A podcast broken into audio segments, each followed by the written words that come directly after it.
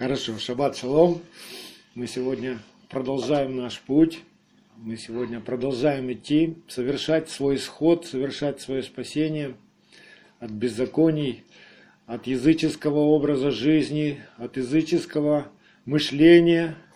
Мы обновляемся с вами духом ума нашего сегодня из недельной главы Бешалах. Это уже 16 глава Торы, называется Бешалах отпустил. Или точнее сказать, когда отпустил. С этих слов начинается эта недельная глава. Давайте прочитаем этот стих. Исход 13, 17.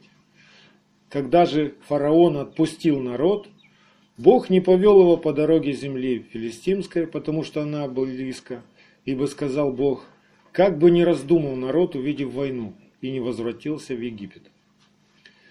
И здесь очень много можно рассказать из этой, из этой строчки, из этого стиха, что наше спасение – это не быстрый путь, это не просто что-то такое, событие одного дня. Знаете, ты помолился, и все, все уже решено. Имя твое записано, ты посажен на небесах, все. У Христа за пазухой, как говорят. Благодать пришла. А как дальше жить? Как дальше жить? Чему учиться? Что изменять?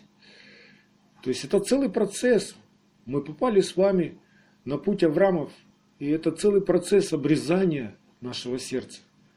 И мы же, согласитесь, мы же не быстро меняемся. Израиль ходил по пустыне вместе с Моисеем, слушал его проповеди, слушал его наставления, и большинство, большинство израильтян тогда так и остались в пустыне, полегли с необрезанным сердцем. То есть снаружи были обрезаны, а сердце не было обрезано. И так погибли со своими проблемами, со своим каменным сердцем. Поэтому мы можем видеть чудеса. Ну скажите, чудеса спасают нас? Нет, как мы видим, столько чудес, сколько видел Израиль в пустыне, мы, наверное, таких чудес еще и не видели. Ну, то, что происходило физически буквально, как да. расступалось море, как столб огненный в ночи был, да, облако днем, мясо сыпалось с неба, да, у нас еще такого еще пока не было, да. Может быть и будет, если надо. Я не против, чтобы наше море расступилось, и мы могли пройти посуху в, энерг... в Энергодар туда и там посвидетельствовать. Да.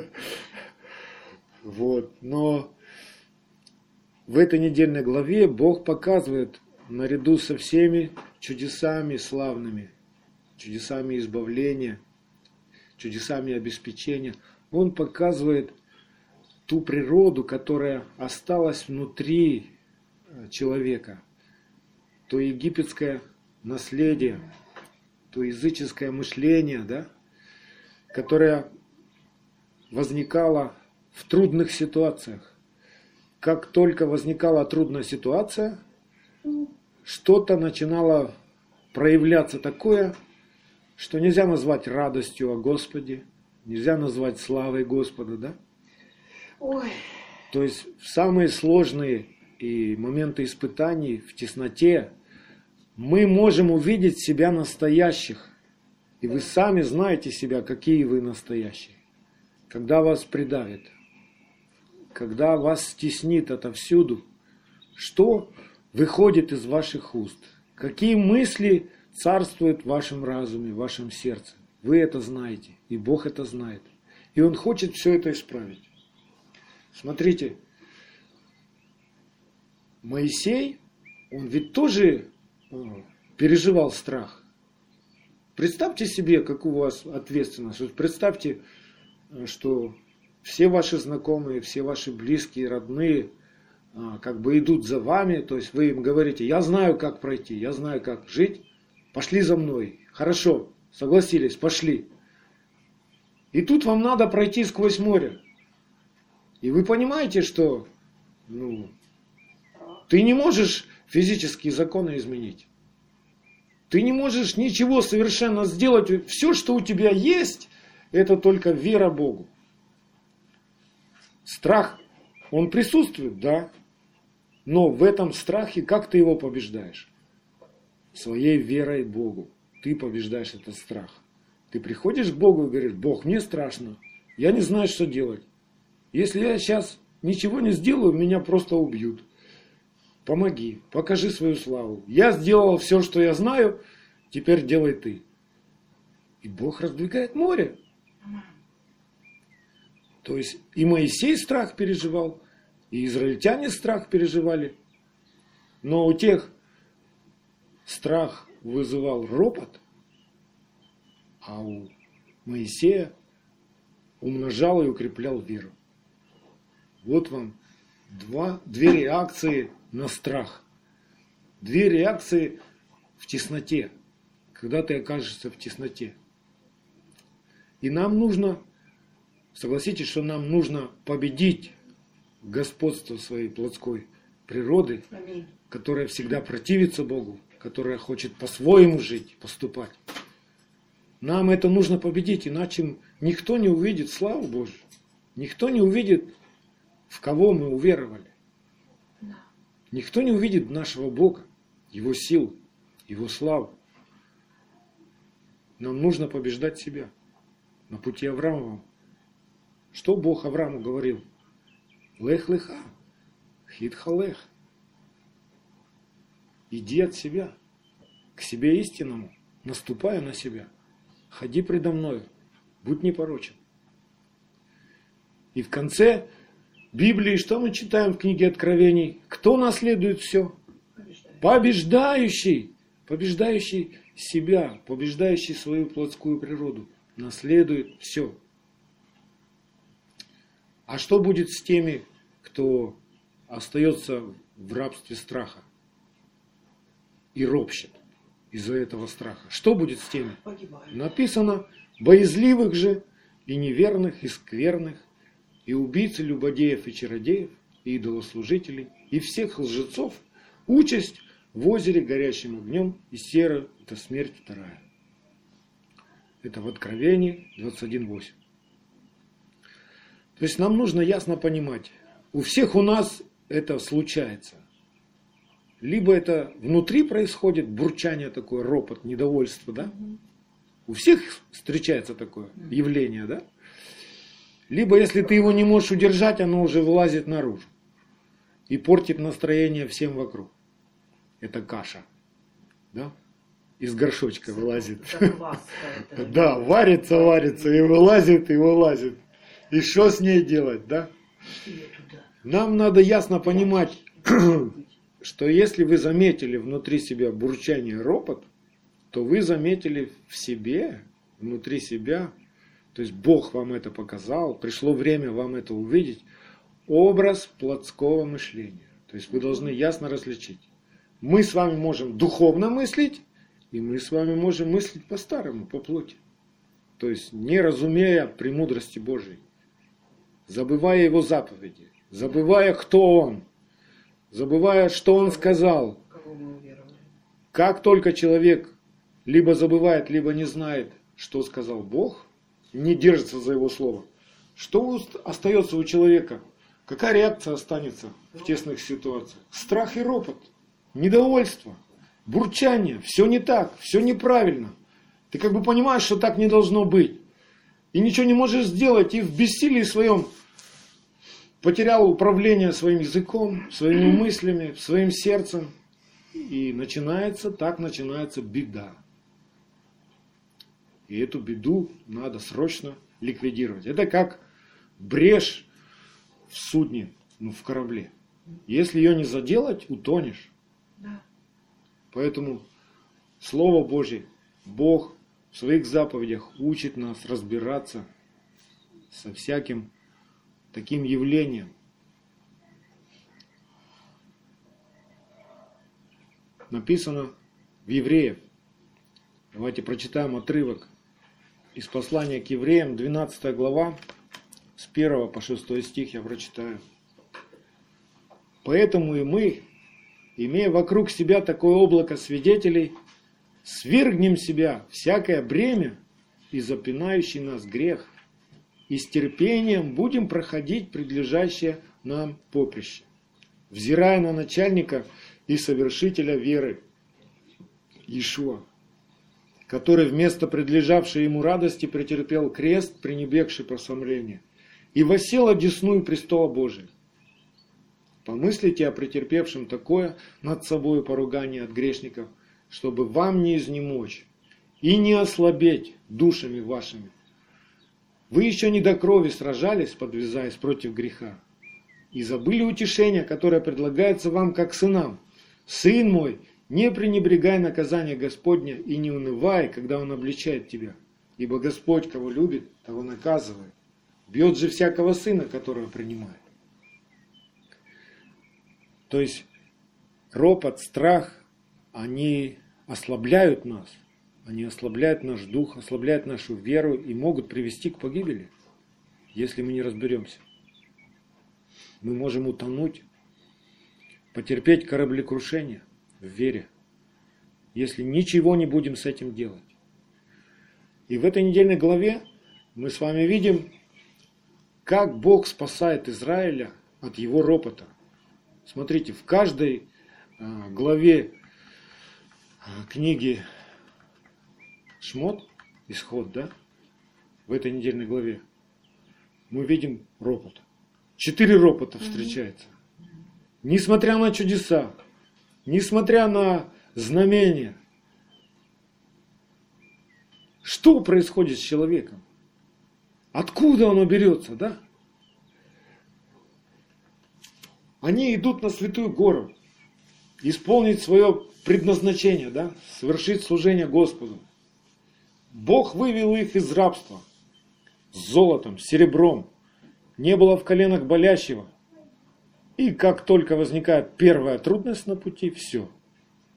Куда все это делось? Как будто все забыто. Вот такие вот мы. Мы тоже, когда мы забываем, какой ценой мы искуплены и спасены, то мы можем стать рабами своего ропота и недовольства, от которого ничего хорошего в нашей жизни не произойдет. Ну, выскажешься ты. Ну, пнешь кота того. Что, от этого тебе легче станет? Легче нам станет только, когда мы со всем своим гневом, с остатками гнева прибежим к Господу и расскажем Ему, как нам тяжело, как нам плохо, и послушаем, что Он скажет нам, чтобы мы вспомнили и провозгласим свое, свою жизнь, Его Слово, и поступим по Его заповеди. И вот только тогда нам легче станет. Если бы неверный Моисей, то Израиль бы так в своем ропоте и погиб. Так бы и остался там на берегу моря. Но Моисей не сдавался. Один из трех миллионов не сдался, и три миллиона были спасены. Поэтому у нас есть радость и надежда в нашей вере. Итак, давайте посмотрим и исследуем все эти четыре ропота.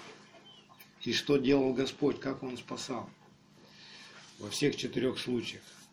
Итак, приближался седьмой день Песах. Израиль с Моисеем оказались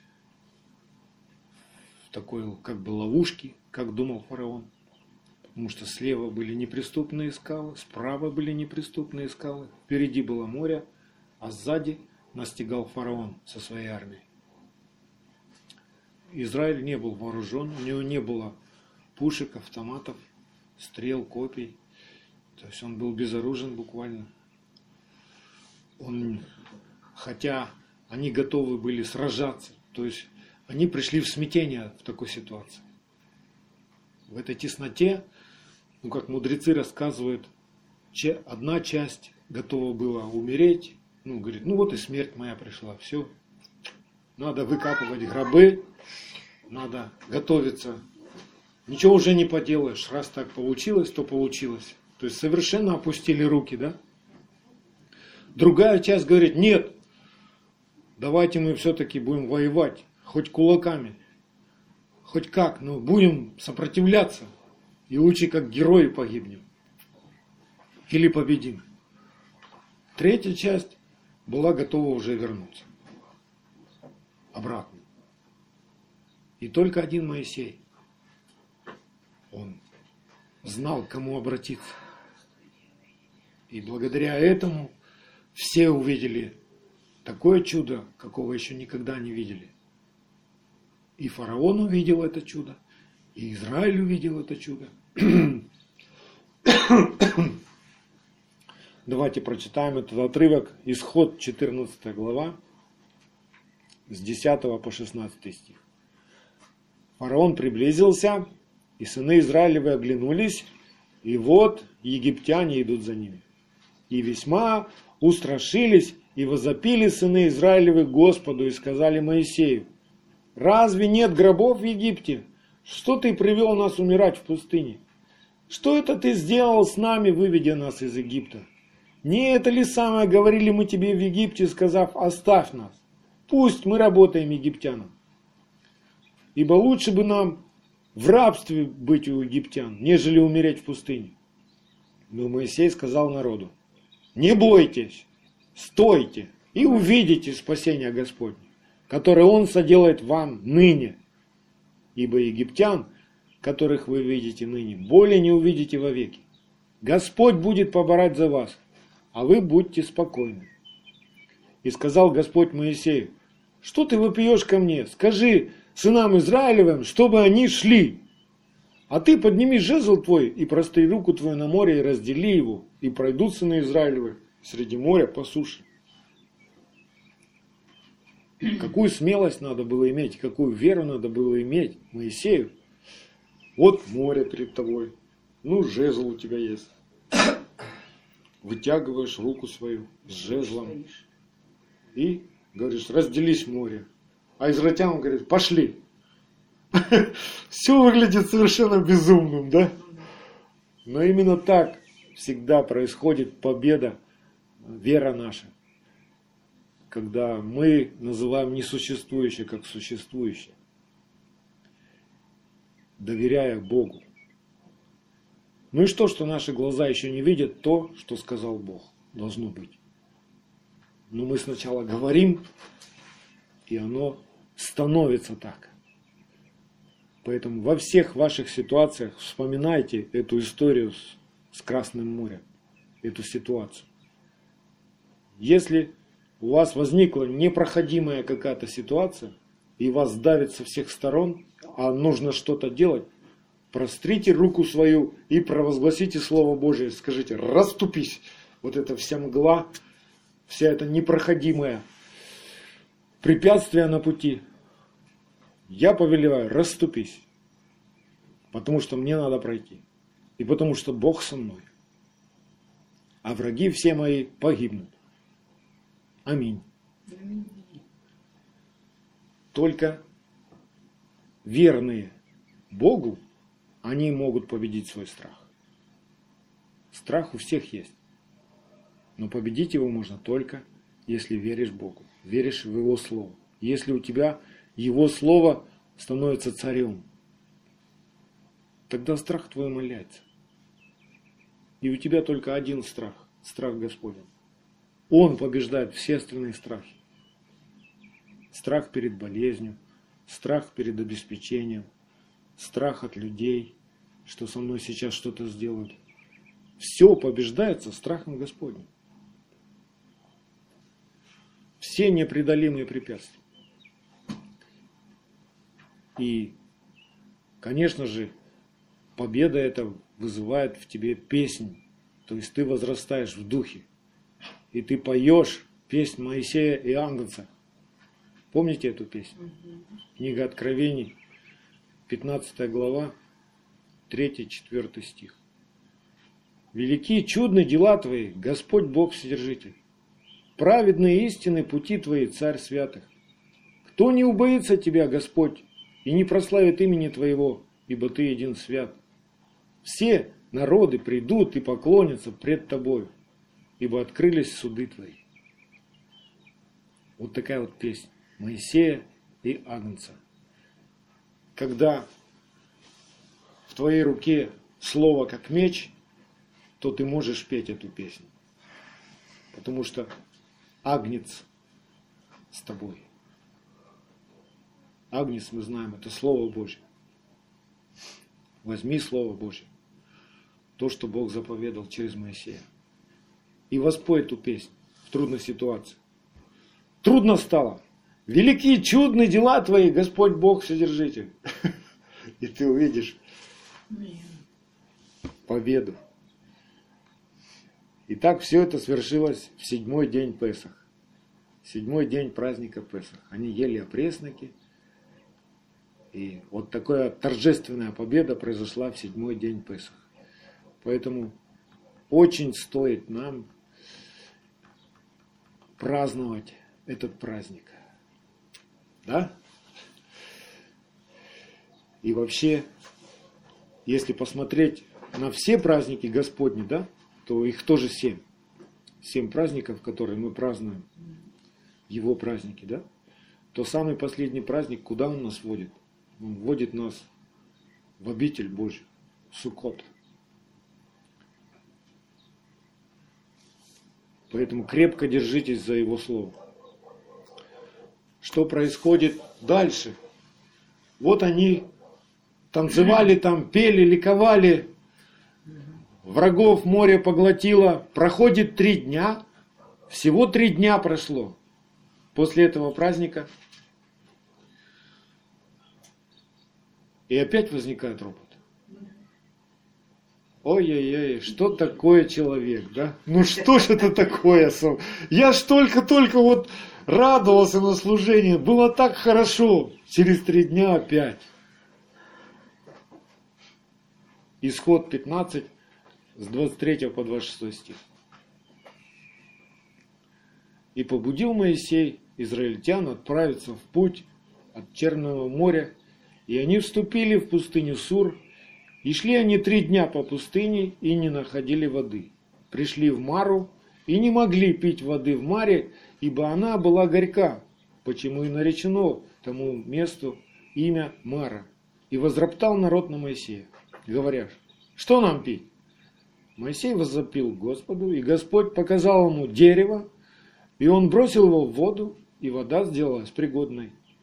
Там Бог дал народу устав и закон, и там испытывал его и сказал, если ты будешь слушаться гласа Господа Бога твоего и делать угодное перед очами его, и внимать заповедям его, и соблюдать все уставы его, то не наведу на тебя ни одной из болезней, которые навел я на Египет, ибо я Господь, целитель твой.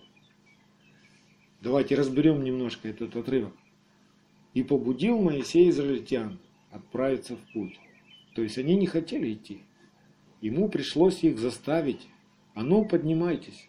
Мудрецы Торы говорят, что они расслабились после такого перехода, после такой победы. У них было куча золота, и они давай украшать себя золотом, свои домы золотом, свои повозки золотом. А Моисей как бы им говорит, не-не-не-не, мы еще не пришли на Святую Гору. Вперед, ребята, встаем, поднимаемся, сворачиваем все свои а, палатки, собираем все свои стада и вперед. То есть он их побуждал. Три дня не находили воды, пришли в Мару. Не могли пить воды. Горькая вода была. Вода была? Да. Но она была горькая. Невозможно было пить. Что это за испытание такое, Господь, ты даешь? Вот что им надо было сделать. Господь через все учит нас. Все, что у нас в жизни происходит, это как урок. Чтобы мы задали вопрос, а это что? Почему это? Как вы думаете, почему была горькая вода на их пути? Бог хотел их освободить от прежнего образа мышления, от их языческих доктрин, учений, традиций, в которых они варились в Египте. Горькая вода – это прообраз мирского учения, языческого учения. То есть, это то, чему научили их отцы, да? А их отцы не научили их заповедям. Они научили их просто как выживать, как крутиться, как суетиться, как зарабатывать, как выкручиваться из разных ситуаций. Придумывали свои заповеди какие-то. Это все горькая вода, которая непригодна для жизни вечной. Нам нельзя, если мы с вами следуем в небесный Иерусалим, то на пути туда нам не следует пить то, что нам предлагает этот мир.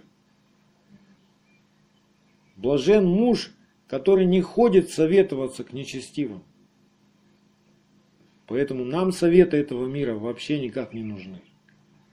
Мир столько рецептов тебе даст. Я же вам рассказывал, что когда случилось со мной такое, с горлом с моим, с щитовидной железой, врачи мне не рассказали, послушай, вспомни, что Господь сказал. Они, знаете, что мне наговорили? Ой, да вы что, срочно, срочно, срочно, надо бежать. Анализы стоят там примерно 500 гривен. Я говорю, ага, да, да, да. Наверное, я уже и побежал. Я сразу вспомнил, кому мне надо бежать. Как бы мне страшно не было и больно, я вспомнил, что кто мой доктор настоящий. Врачи тебе расскажут заповеди. Но в этих заповедях нет жизни вечной.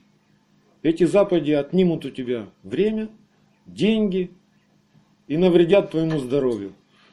Одно вылечит, другое покалечит. Согласны? Да. Поэтому бегите к самому лучшему доктору, который дивно нас устроил и который может починить все что даже если ты умрешь, он воскресит. А если надо, то он приведет тебя к тому доктору, который страх имеет. Да, или так, на крайний случай. И смотрите, какой интересный момент, вы не обратили внимания?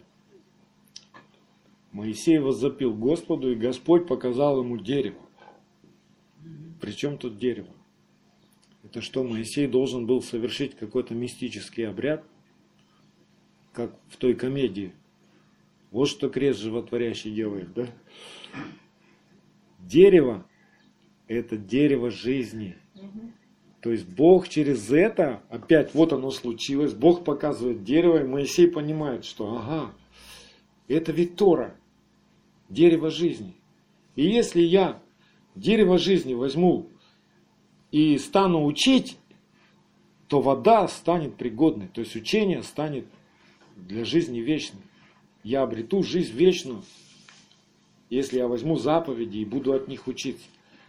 И дальше написано, там Бог дал народу устав и закон. Подождите, какой устав и закон? Они еще не пришли к горе.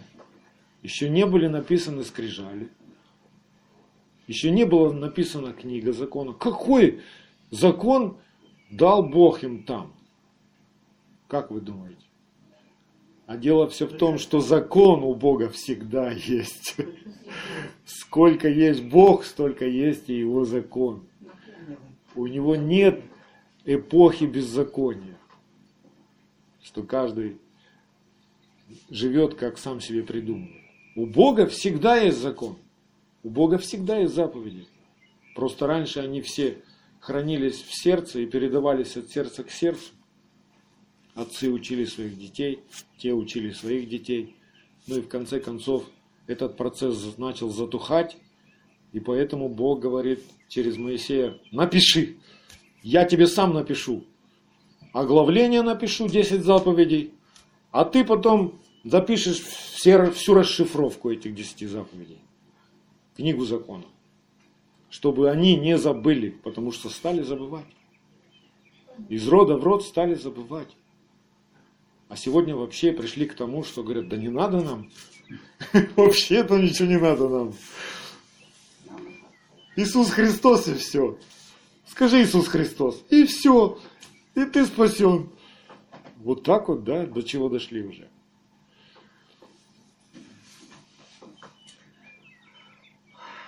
И краткое изложение, какой Бог дал устав и закон там. Если ты будешь слушаться глаза Господа Бога твоего, и делать угодное пред очами Его, и внимать заповедям Его, и соблюдать все уставы его, то не наведу на тебя ни одной из болезней, которые навел я на Египет. Ибо я Господь, целитель твой. Вот как нам приходит исцеление во всех сферах. И в физической сфере, что касается нашего тела, и в эмоциональной, душевной сфере, то есть Бог только утешить нас может, и в духовной, потому что наш дух тоже может оскверниться, и ему надо исцеление. Вот так совершается наш исход, вот так совершается каждый день наше спасение. Поэтому не пейте горькую воду этого мира. Возьмите Тору и пейте чистую воду жизни. Помните, как в Еремея Бог говорит, что произойдет в конце времен? Еремея 16.19. Еремея 16.19. «Адонай, сила моя и крепость моя, и прибежище мое в день скорби. К тебе придут народы от краев земли и скажут, только ложь наследовали наши отцы, пустоту и то, в чем нет никакой пользы. Вот что случится, друзья. И в нашем селе случится это однажды. Придут однажды на святое место, где собирается его народ, где мы начали собираться. Придут все из села, тех, кто убоится, и скажут, вот то, что мы раньше знали, все вот эти колдовство, все вот эти традиции, крещения, там все эти, все эти праздники, колядки, все это. Это, говорит, такая пустота на самом деле. Ничего хорошего от него не получилось. Ложь и пустоту мы наследовали. Схватятся за полу верующего, истинного ученика Машеха и скажут, мы пойдем с тобой. Да. Ефесянам Павел об этом же самом пишет. Ефесянам 4, 20 и по 25 стих. Это актуально сегодня для всех верующих. Даже те, которые обольщены неправильным учением. Но вы не так познали Машеха, потому что вы слышали о нем и в нем научились, так как истина в Ишуа. И он расшифровывает, что это такое истина в Ишуа. Отложить прежний образ жизни ветхого человека, языческий образ, да, мышление, традиции, истлевающего в обольстительных похотях, а обновиться духом ума вашего через Тору, да, выпив живой воды – и облечься в нового человека, созданного по Богу в праведности и святости истины. Праведности и святости истины. Что есть истина? Закон Бога истина. Посему, отвергнув ложь, говорите истину каждый ближнему своему. Говорите заповеди каждый ближнему своему. И он может спастись потому что мы члены друг друга. Аминь. Но ропот так еще и не был обрезан. То есть был второй шанс сделать это. Но мы видим в этой недельной главе, что проходит месяц после Песах. Знаете, что есть второй Песах, да? Те, которые первый раз не могли, есть второй Песах. И вот на второй Песах оказывается опять 25. Опять ропот. Через месяц после Песах опять возникает ропот в народе. Давайте прочитаем об этом. Отрывок из 16 главы Исхода с 1 по 7 стих. «И двинулись из Илима, и пришло все общество сынов Израилевых в пустыню Син, что между Илимом и между Синаем, в пятнадцатый день второго месяца по выходе их из земли египетской. И возроптало все общество сынов Израилевых на Моисея и Аарона в пустыне. То есть опять ропот.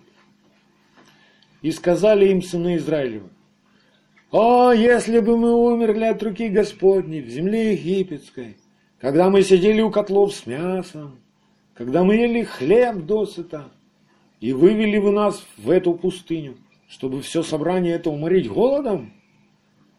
И сказал Господь Моисею, вот, Я дождю вам хлеб с неба, и пусть народ выходит и собирает ежедневно, сколько нужно на день, чтобы мне испытать его, будет ли он поступать по закону моему или нет. А в шестой день пусть заготавливают, что принесут, и будет вдвое против того, поскольку собирают в прочие дни. И сказали Моисей и Аарон всему обществу сынов Израилевых, вечером узнаете вы, что Господь вывел вас. Что не мы вас вывели, а что Господь вывел вас. Это не мы вас вывели из Египта. Это Он вас вывел. И утром увидите славу Господню, ибо услышал Он ропот ваш на Господа. А мы что такое, что ропчете на нас? Смотрите, такой интересный момент. Вдруг начинается в народе Божьем буча, да, по-народному говоря. Где мясо, где хлеб? Подождите, подождите. В 17 главе Исход мы можем прочитать в третьем стихе, что они шли со стадами. Ну да. Как же они роптали, что у них мяса нет? Ну это ж мое. Давайте, подавайте мне благодать, чтоб я ничего не делал, а чтоб мне все было. Ты ж нас видел, ты и корми. Да? Что я свои буду резать? И Бог говорит, ладно, люблю вас. И чтобы враги не смеялись над вами, нате вам гриль с неба. И одождил на них перепелов. Они ели, аж из ноздрей вылазил. То есть вот в чем их было счастье-то. Набить свой живот.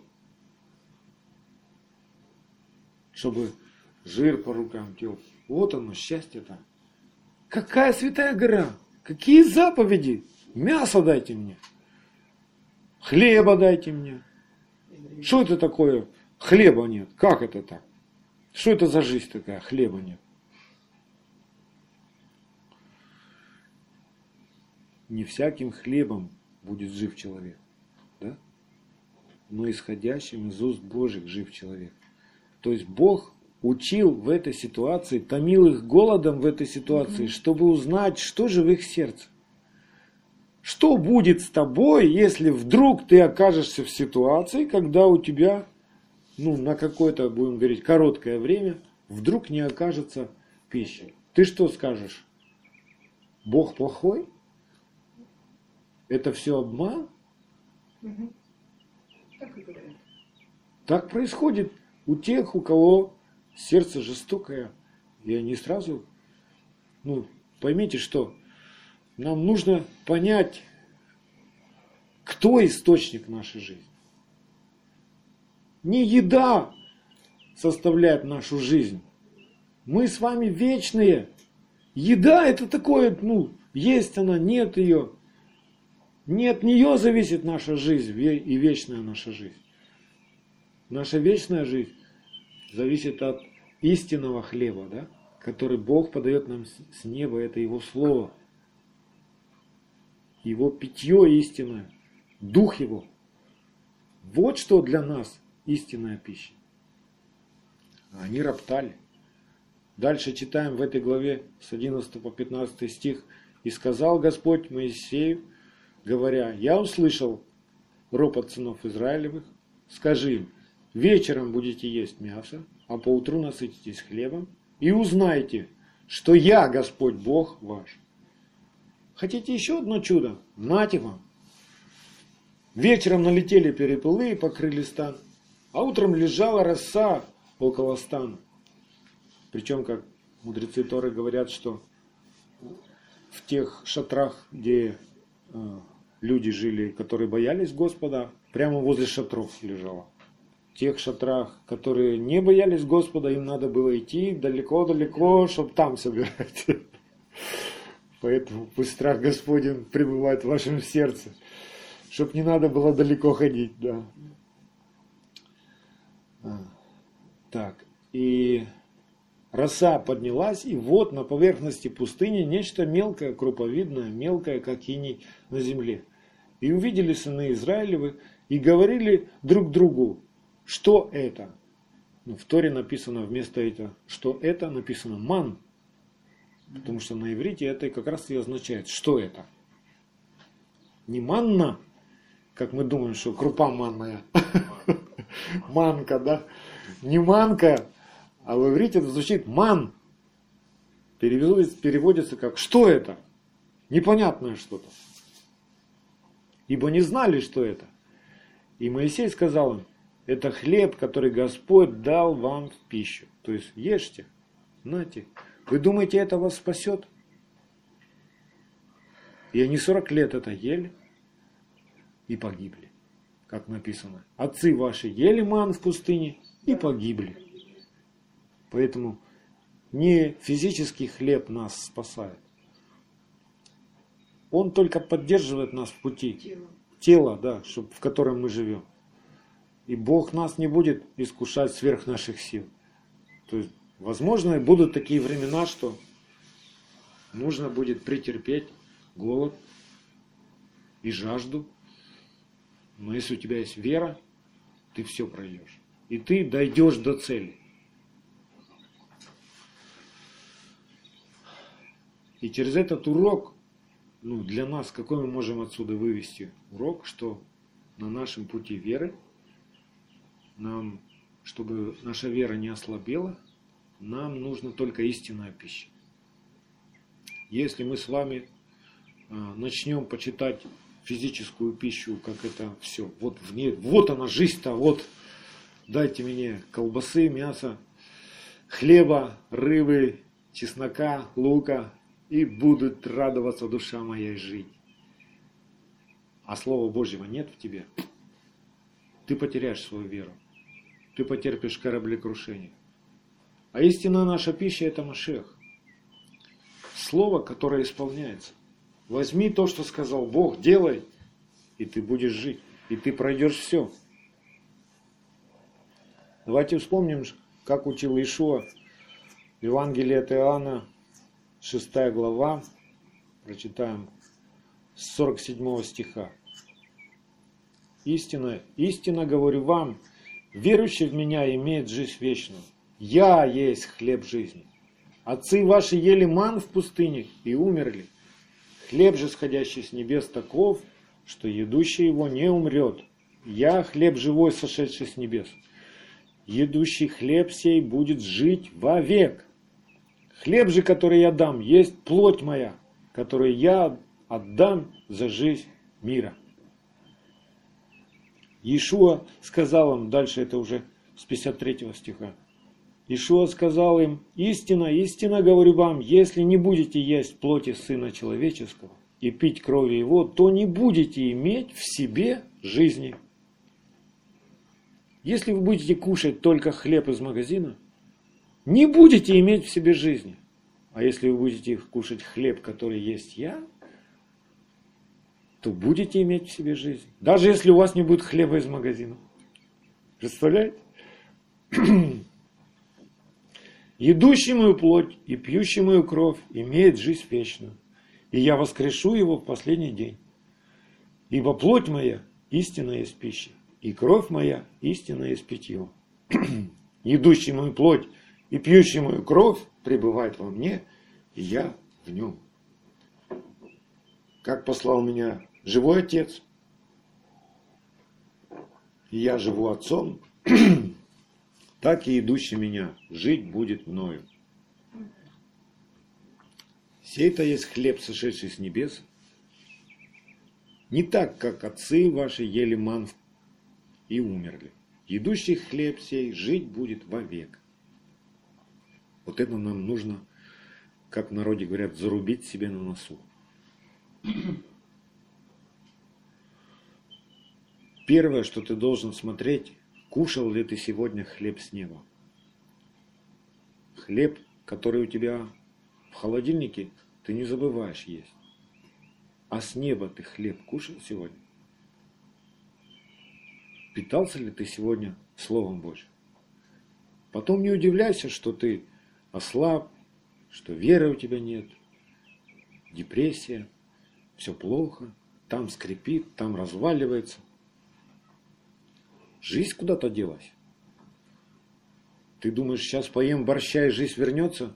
Поел борща, пять минут, десять минут, хорошо, но потом все то же самое. Нету силы, нету веры, нету настроения, нету радости.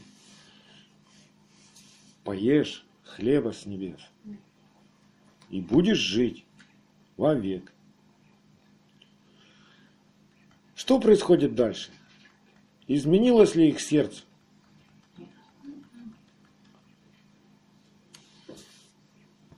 Нет, не изменилось.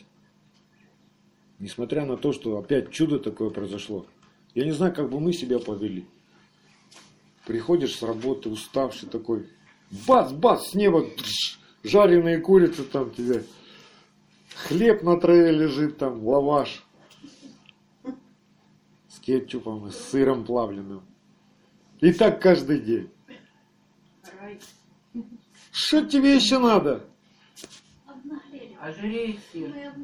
Ропот не ушел. Чудо есть? Вот. Сколько людей сегодня за чудесами бегает? Устраивают конференции чудес, исцелений там всяких. Золотая пыль сыпется. Но чудеса сердце не обрезывают. Вот. Сердце обрезывает. Слово Божье.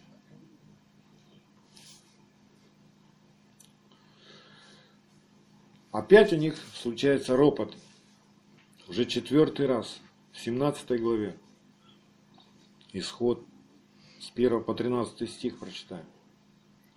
И двинулось все общество сынов Израилевых из пустыни Син в путь свой по повелению Господню и расположились станом в Рефидиме. И не было воды пить народу. И укорял народ Моисея. Моисей виноват. Куда ты нас завел? Тут воды нет. Что ты нам за жизнь такую рассказываешь? Что ты нам вот это вот грузишь, грузишь, проповеди свои? Где вода? И говорили, дайте нам воды пить. И сказал им Моисей, что вы укоряете меня? Что искушаете Господа? В смысле, что не верите Господу? И жаждал там народ воды, и роптал народ Моисея на Моисея, говоря, зачем ты вывел нас из Египта? Там вода была газированная, с сиропом по три копейки. Уморить жажду у нас и детей наших, и стада наши. Ага, еще и стада надо было напоить. Моисей возопил Господу и сказал, что мне делать с народом этим? Как часто у нас такое состояние бывает? Да что ж ты, ну, я же уже столько им рассказывал, уже столько ты Бог помогал, и опять, и опять, и опять. Не ослабевай. Моисею было вообще весело. У тебя несколько человек ближних, а у него три миллиона было. И все против него. Знаете, как страшно? Притом, как минимум, две трети это женщины. Ну да, это еще не просто, Это ж, это ж ничего. еще не, не просто народ, это ж евреи. Евреи попробуй что-то объясни, да? Так вот, с да. Он пока все не исследует, не поверит.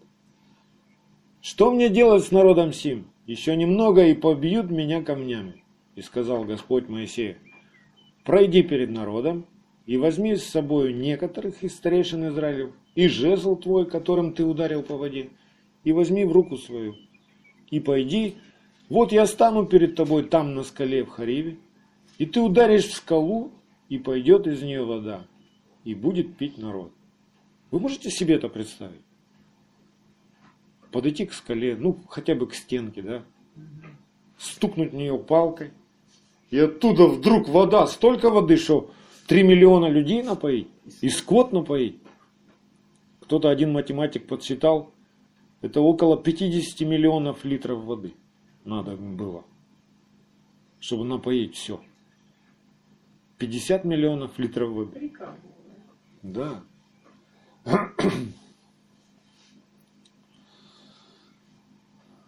И пойдет из нее вода, и будет пить народ. И сделал так Моисей в глазах старейшин Израилевых, и нарек месту тому масса и мера, по причине укорения сынов Израилевых. И потому что они искушали Господа, говоря, есть ли Господь среди нас или нет? И пришли амаликитяне и воевали с израильтянами. То есть четвертый раз уже. Помните, как Господь учит нас? Что говорит, если не послушаешь, в семь раз умножу. Не послушаешь, еще в семь раз умножу. Еще не послушаешь, еще в семь раз умножу. У меня силы хватит. А у тебя хватит?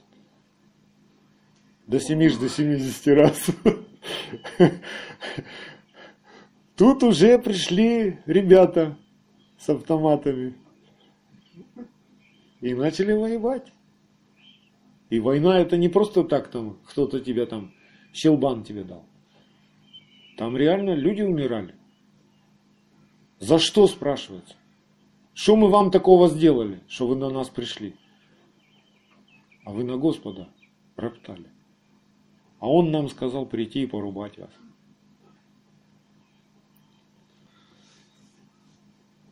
Моисей сказал Егошева, выбери нам мужей и пойди, сразись с амаликитянами. Завтра я стану на вершине холма, и жезл Божий будет в руке моей. И сделал Егошева, как сказал ему Моисей, и пошел сразиться с амаликитянами. А Моисей и Аарон и Ор зашли на вершину холма. И когда Моисей поднимал руки свои, одолевал Израиль. А когда опускал руки свои, одолевал Амалик. Но руки Моисеевы отяжелели, и тогда взяли камень и подложили под него, и он сел на нем. А Аарон же и Ор поддерживали руки его, один с одной стороны, а другой с другой стороны, и были руки его подняты до захождения солнца, и не зложил Егоша Амалика и народ его острием меча. Вот так вот побеждается а, и исправляются ошибки народа в молитве, вот почему нам нужно молиться друг за друга. И когда-нибудь каждому из нас придется испытать, как одному тяжело молиться. Нужны помощники, которые будут поддерживать тебя в молитве, в ходатайстве, поддерживать твои руки. Тяжело было Моисею. Представляете, сколько он там натерпелся. Я бы уже, наверное, давно инфаркт получил. А Бог его хранил и дал ему верных помощников. И когда вы поддерживаете нас в молитве за всю нашу общину, это чувствуется. То есть мы не опускаем совсем рук. А бывают такие времена, когда просто руки опускаются, глядя вот на какие-то вещи происходящие. Бывает такое, да? Ничего нового не происходит. Егоша молодец, конечно, воевал.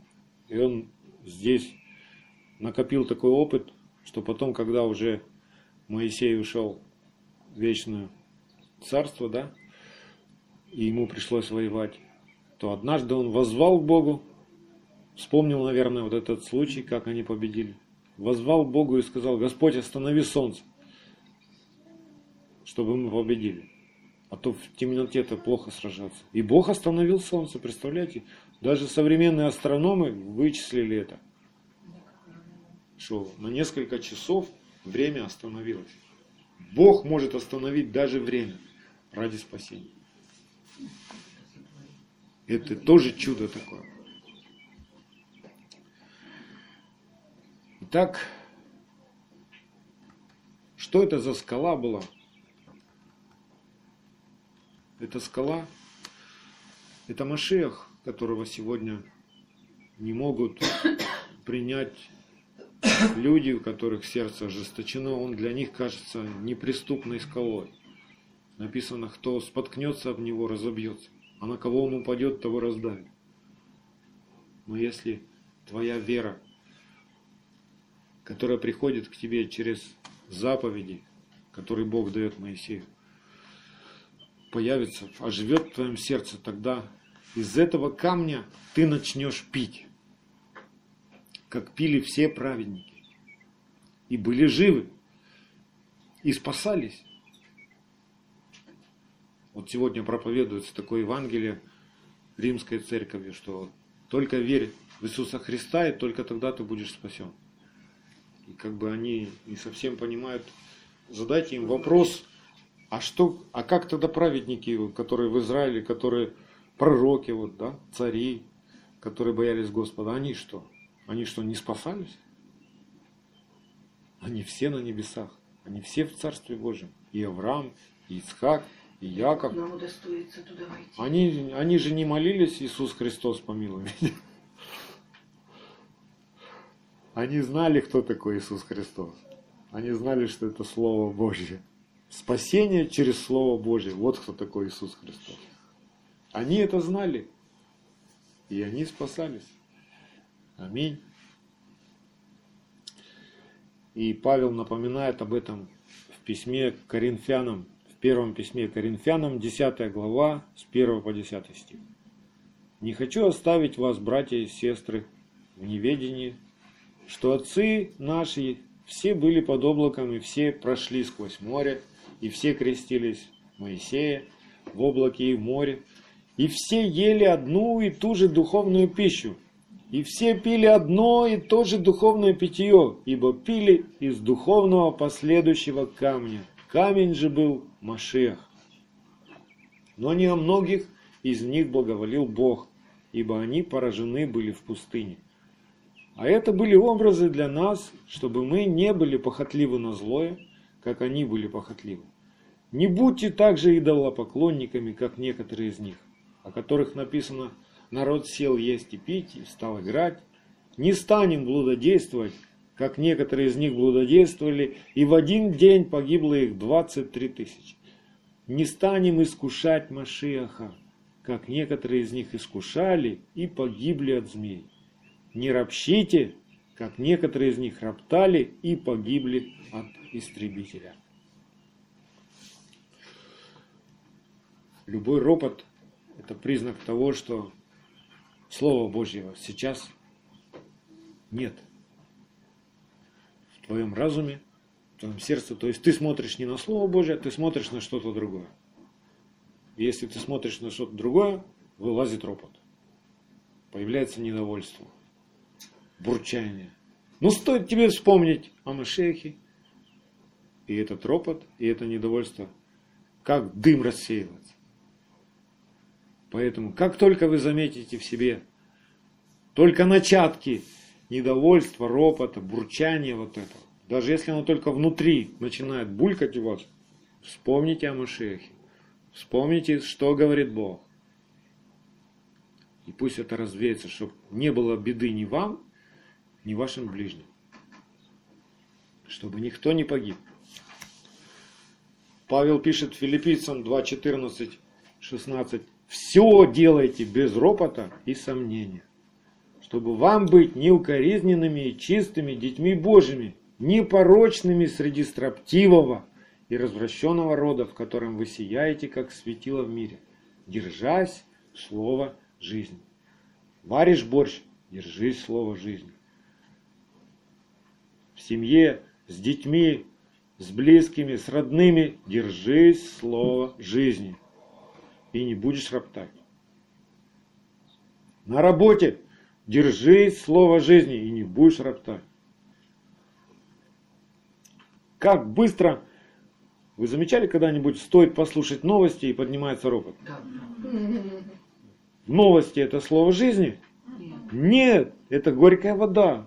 Хлебнул горькой воды, и она сразу же вылазит из тебя. Ты можешь погибнуть, если не остановишься. Пей только живую воду. То есть все, что ты слышишь в этом мире, ну, мы же не можем убежать из этого мира. Наши глаза видят, слышат, но нам все это надо фильтровать и омываться от всего этого. Почему мы с вами молимся и утром, и днем, и вечером. Нам нужно омыться, чистому нужно только ноги омыть. Мы соприкасаемся с этим миром. Где-то что-то мы можем пропустить, не прободрствовать. Но чтобы нам оставаться живыми и чтобы спасение совершалось, нам надо омыться баню водную посредством слова. Вспомни, что Бог говорит. В любой ситуации вспомни, что Бог говорит и ты станешь чистым. Исправься. Евреям написано 3 глава, 7 по 15 стих. Почему, как говорит Дух Святой, ныне, когда услышите глаз Его, не ожесточите сердец ваших, как во время ропота, в день искушения в пустыне, где искушали меня отцы ваши, испытывали меня, видели дела мои сорок лет. Посему я вознегодовал на онный род и сказал, непрестанно заблуждаются сердцем, не познали они путей моих то есть не согласились со Словом Божьим, выбрали свое. Посему я поклялся во гневе моем, что они не войдут в покой мой. Смотрите, братья, чтобы не было в ком из вас сердца лукавого и неверного, дабы вам не отступить от Бога живого.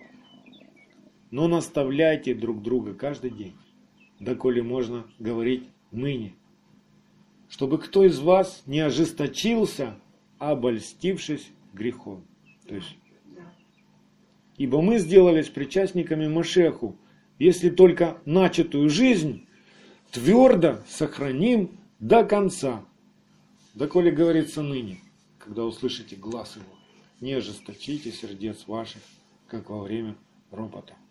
Наставляйте друг друга, наставляйте себя, наставляйтесь в Слове Божьем чтобы не ожесточиться, чтобы не обольститься грехом.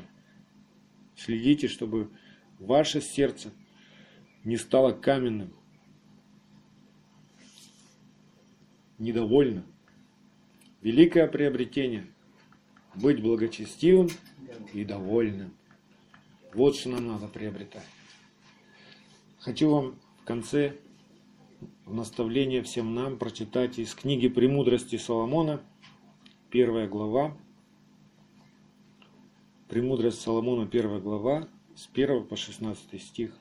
Вот такое Слово Божье. Любите справедливость, судьи земли. Право мыслите о Господе, и в простоте сердца ищите Его. Ибо Он обретается не искушающими Его, и является не неверующим Ему ибо неправые умствования отдаляют от Бога. И испытание силы Его обличит безумных. В лукавую душу не войдет премудрость, и не будет обитать в теле, порабощенном греху, ибо Святой Дух премудрости удалится от лукавства и уклонится от неразумных умствований, и устыдится приближающейся неправды. Человеколюбивый дух – премудрость, но не оставит безнаказанным богохульствующего устами, потому что Бог есть свидетель внутренних чувств его, и истинный зритель сердца его, и слышатель языка его. Дух Господа наполняет вселенную, и как всеобъемлющий знает всякое слово. Посему никто, говорящий неправду, не утаится, и не минет его обличающий суд ибо будет испытание помыслов нечестивого, и слова его взойдут Господу в обличение беззакония его. Потому что ухо ревности слышит все, и ропот не скроется. Итак, хранитесь от бесполезного ропота, и берегитесь от злоречия языка, ибо и тайное слово не пройдет даром, а клевещущие уста убивают душу. Не ускоряйте смерти заблуждениями вашей жизни и не привлекайте к себе погибели делами рук ваших. Бог не сотворил смерти и не радуется погибели живущих, ибо Он создал все для бытия, и все в мире спасительно. И нет пагубного яда, нет и царства ада на земле. Праведность бессмертна, а неправда причиняет смерть. Нечестивые привлекли ее и руками, и словами, сочли ее другом и исчахли, и заключили союз с нею, ибо они достойны быть ее жребием. Да укрепит всех нас Господь и охранит нас от всякой неправды, и положит охрану сердцам нашим устам нашим, чтобы мы во всякое время отличали чистое от нечистого, святое от несвятого, И чтобы мы каждый день, чтобы нам не ослабеть, питались истинной пищей и укрепляли душу свою и спасали ее. В Ишуа Машехе. Аминь. Может, какие